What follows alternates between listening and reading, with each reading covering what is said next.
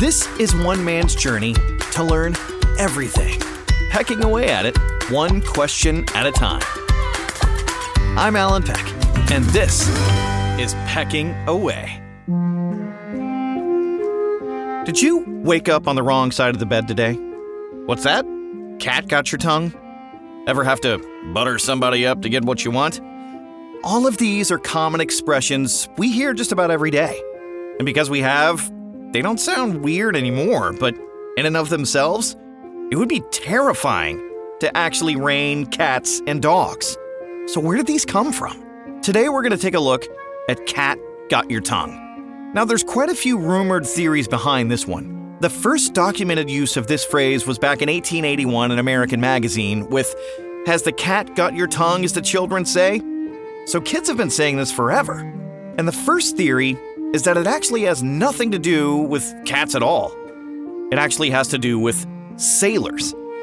In the 18th and 19th century, the English Royal Navy was top dog, er, cat of the seas, and they ran a tight ship.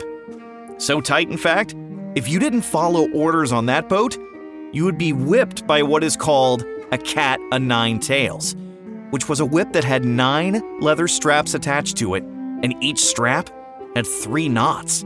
So, if you couldn't speak after a flogging, they'd say, What?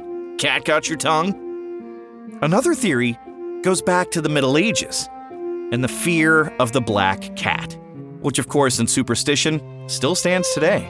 You see, they thought those cats were doing the work of evil witches, or even worse, they were witches themselves, who stole your tongue so you couldn't report all their evil doings to the authorities. They even thought that cats would steal a baby's breath.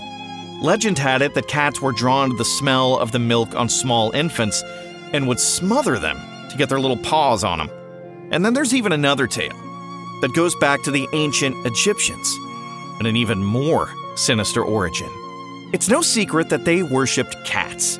Even one of their deities was a half cat, half human, and was the goddess of motherhood, called Bastet. Now, one thing the Egyptians had a zero tolerance policy on was lying and blasphemy and saying something bad about the government and speaking out of turn. And okay, sounds like Egypt was probably a pretty rough place to live 5,000 years ago. But the common punishment for all of these things was to cut out one's tongue and then feed it to a cat. The thing is, zero of these theories have ever really been verified, other than they've stood the test of time and have been passed down for centuries. The one thing we do know for sure is, for some reason, cats have gotten a really bad rap.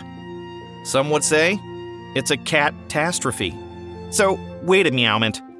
Let's just take a pause. Maybe pour yourself a Prosecco. And from this point forward, love them. Meow. And forever. Make sure to follow us at Instagram, Twitter, TikTok, YouTube, or wherever you hang out in your social world at Pecking Away. And subscribe wherever you get your podcast.